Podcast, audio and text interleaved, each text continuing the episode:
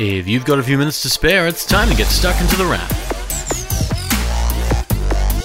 It's the end of 2021, and you're listening to The Wrap, Australia's fastest technology roundup. And with the end of another year in sight, it's time to think about what we've seen in phones. Much of the year has been spent inside, but that hasn't stopped phones, even if it felt like they were smaller in number this year. In 2021, there was one less phone company as LG bowed out in April, leaving phones internationally, while others stepped up locally. TCL started becoming more aggressive in mobiles, as did Realme and Vivo, at least in Australia and Oppo has a foldable on the way. But there have been standouts in smartphones in 2021, and so we've assembled two of Australia's best technology journalists and reviewers to talk about them, starting with the best flagship phone. My picks for the best premium phone would go to Google's Pixel 6 Pro, which delivered a lot of pro features, some really, really nice performance, good cameras, a good all round phone, but a phone that critically was a bit cheaper than we were paying for other flagship phones, which means it's just better value.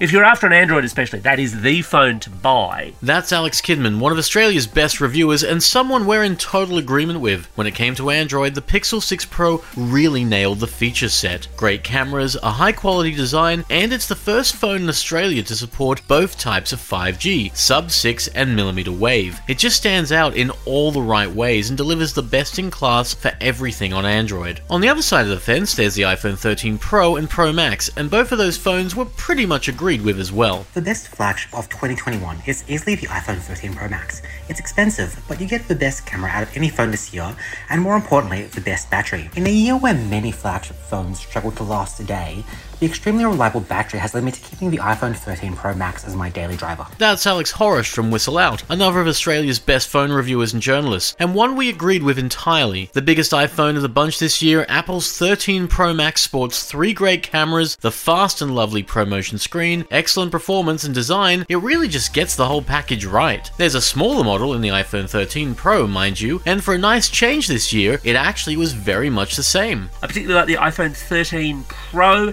excellent camera, and the fact that it has the same cameras as the Pro Max. It's cheaper, it's easier to hold in a hand. I actually find it easier to shoot photos with the 13 Pro than with the Pro Max. You still get that ProMotion display. It all works rather well. There are also foldables, but not too many. Even though we keep largely expecting this area to take off and go big, it hasn't really evolved that much. That said, there was one that stood out for all of us Samsung's Galaxy Fold 3. It's a 6.2 inch phone that unfolds into a 7.6 inch tablet and features a fast chip, 5G, water resistance, and just feels like it's this year's evolved foldable. The last flagship phone I would highlight would be the Galaxy Z Fold 3. And this, I think, is an important phone because it shows how foldables are evolving. And I really do think foldables are something that are going to be the future of those flagship premium phones. They've sort of pushed that basic slab phone concept about as far as you can. There's a lot you can do with a foldable, and the Z Fold 3 delivered a lot with S Pen support and water resistance. It's a much, much better phone.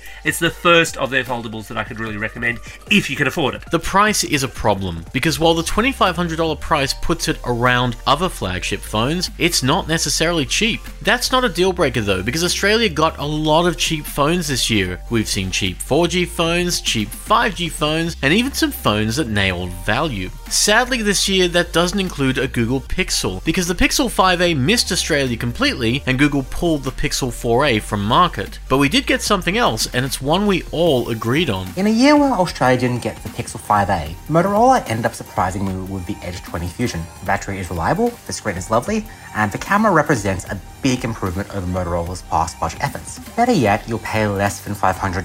Motorola also really impressed me in the budget space. The Motorola Edge 20 Fusion, really, really good phone, great cameras, works well. The Moto Edge 25G Fusion is a phone both Alex has agreed was good value, and we do as well providing a 6.7 inch phone with 5G and a 108 megapixel camera for the $500 mark. Something that beats so much of what's out there. All that leaves is what's coming. 2022 won't take too long to see new mobiles, and it means there's a lot of stuff that's going to be coming out, starting with possibly in the next couple of weeks. We'll be here to talk about them all, so stay tuned. Thanks to both Alex Kidman and Alex Choros for coming on the show. For now, you've been listening to The Wrap, Australia's fastest technology roundup. A new episode appears every week on Listnr, Spotify, and Apple Podcasts. Otherwise, have a great week, and we'll see you next time on The Wrap. Stay safe, stay sane, and take care.